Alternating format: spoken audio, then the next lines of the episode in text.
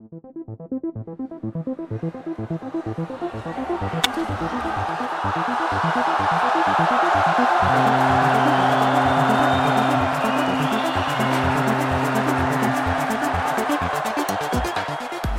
and welcome to yet another baseball podcast where we'll talk about the game, the players, the teams, and all things around the diamond. I'm your host, Justin Koehler, and let's step into the batter's box because a new episode is about to get underway.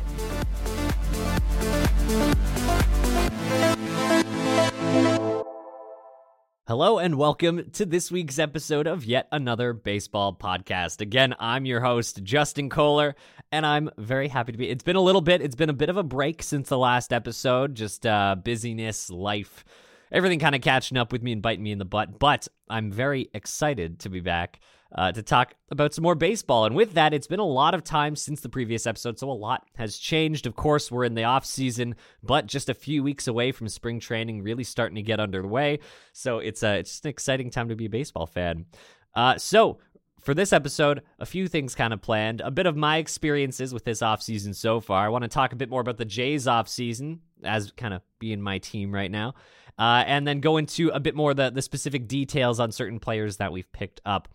So very excited to get underway. Going to be lots of material to talk about, and to to get right into it, it's going to be hard not to talk about this Blue Jays offseason without starting off with Shohei Ohtani and the absolute woes that encircled my life for weeks it felt like there was a solid maybe two three week period where i was checking uh, twitter in particular every single day, probably within every single 10 to 15 minute span. It was very unhealthy. And honestly, when he ended up ultimately signing with the Dodgers, there was a big weight taken off my shoulders that I could finally relax a little bit. But it's still it's still terribly hurt. Uh, and as a Blue Jays fan, as someone who's in Canada, the one day in particular, I think it was a day or two before he ultimately ended up signing with the Dodgers Oh, it was it was tracking flights. It was hearing about a fake Kikuchi dinner scheduled with Ohtani. it, and ultimately, once that Shark Tank billionaire, I don't remember what his name was, but once they stepped off the plane, it was just dread, and it did it didn't go up from there at all. And ultimately, on the day that he ended up signing with the Dodgers, I was devastated. I I went into the offseason being like, nope, there's no way we're getting Ohtani, not a chance. And I unfortunately uh, let myself build up some hope, and it just crushed my poor little heart. I think when when it actually happened, I remember sitting in my shower for probably about 15 minutes just standing there, not doing anything, just um, it, just letting the woes and the pain of that signing really weigh down. So it was a really tough day for myself, and I'm assuming for a lot of other Toronto Blue Jays fans. So it was a tough day. What a, what a rough moment in the midst of the uh, off season so far.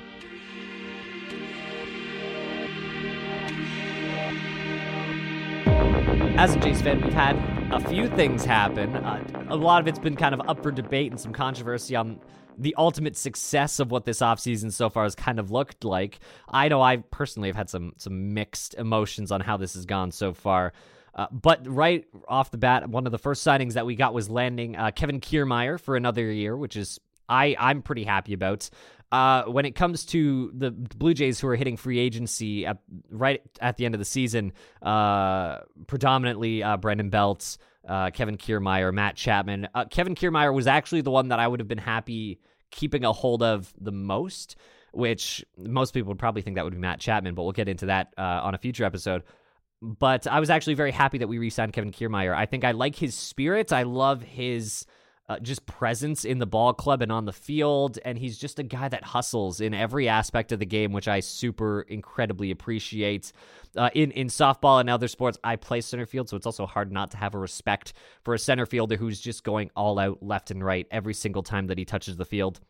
And he realistically has become a, a, fan favorite. He very quickly was adopted by Blue Jays fans and just became an instantly likable guy on the team that I think honestly will have probably one of the biggest jumps in jersey sales on the Blue Jays team this year because a lot of people are like, yes, we know what we're getting. He's a fun guy. Of course, I'm going to get a jersey with his name on it because he's just a cool dude.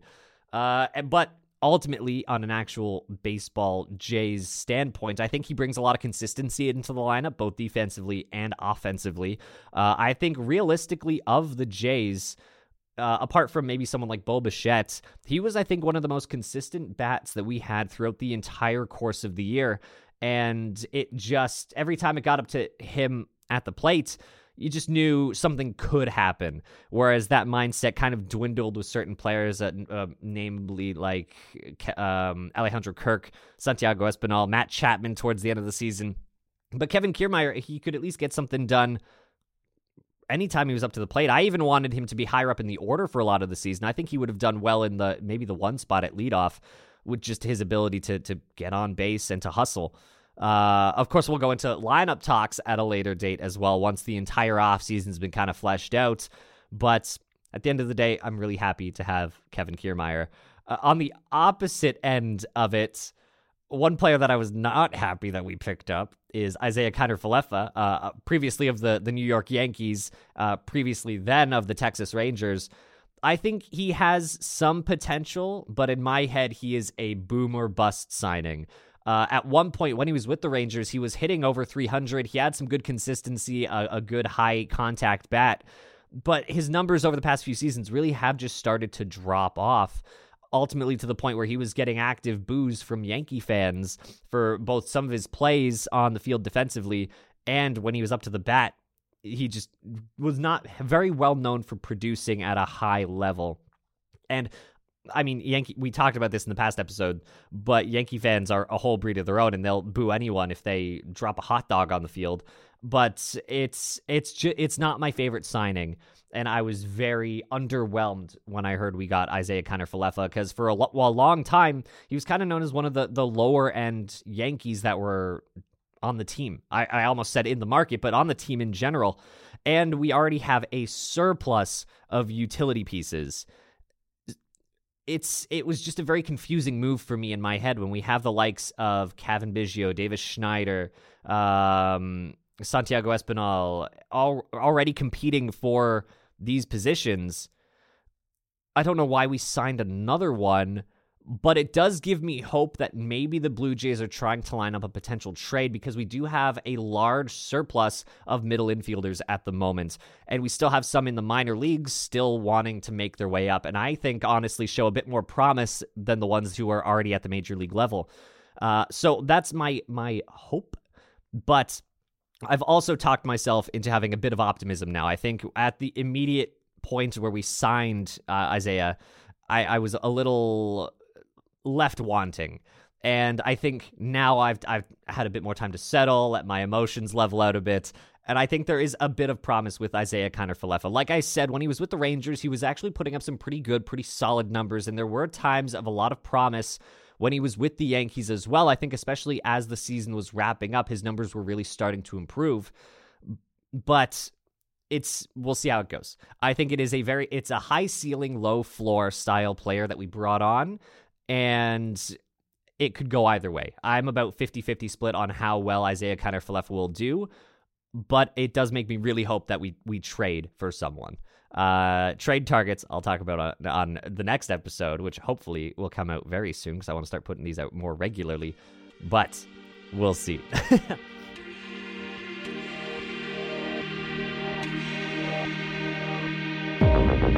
Moving over to pitching, one of the, the kind of under the radar signings that the Blue Jays picked up was Yariel Rodriguez, uh, which is a, a, a, nice little pitcher who either, my bet is that they're going to slip into a predominantly kind of set up reliever role um, but also has the capabilities of maybe doing a, a fifth man in the rotation sort of a spot. Um, he right now his his repertoire consists of a fast fastball, a slider, and a changeup. So a good little mix. I think it would especially work well in a reliever spot.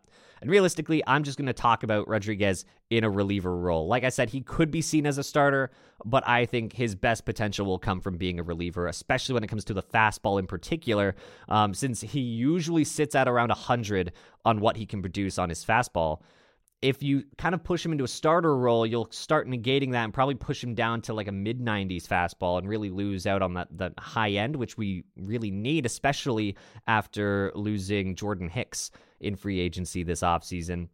I just think he can offer a lot. I like his repertoire. I think it all of it complements the other pitches really, really well. And I I just think this was a really good signing. And it caught me off guard, and I'm sure it caught a lot of people off guard on the day.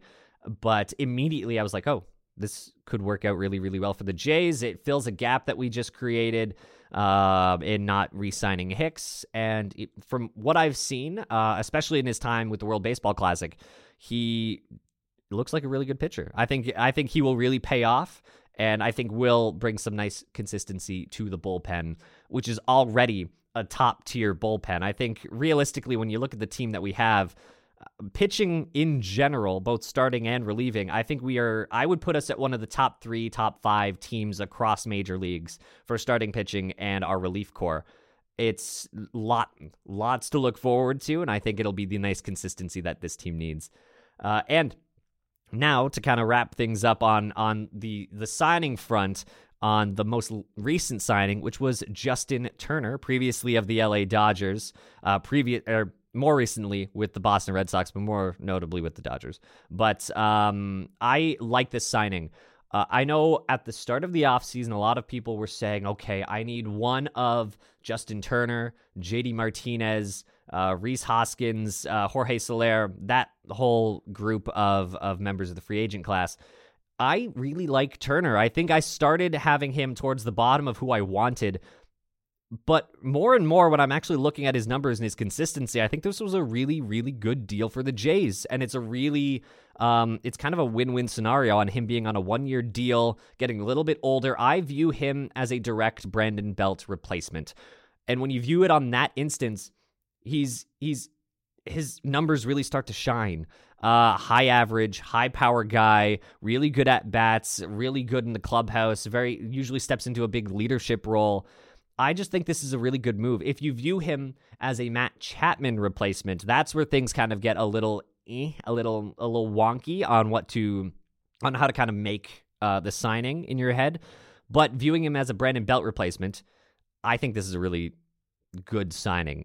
Uh, realistically, I've kind of mentioned it. There were three holes that I wanted filled this this free agency, which was Kevin Kiermaier in center, which we solved by just bringing him back. Uh, Matt Chapman at third and Brandon Belt in the DH first base kind of a spot.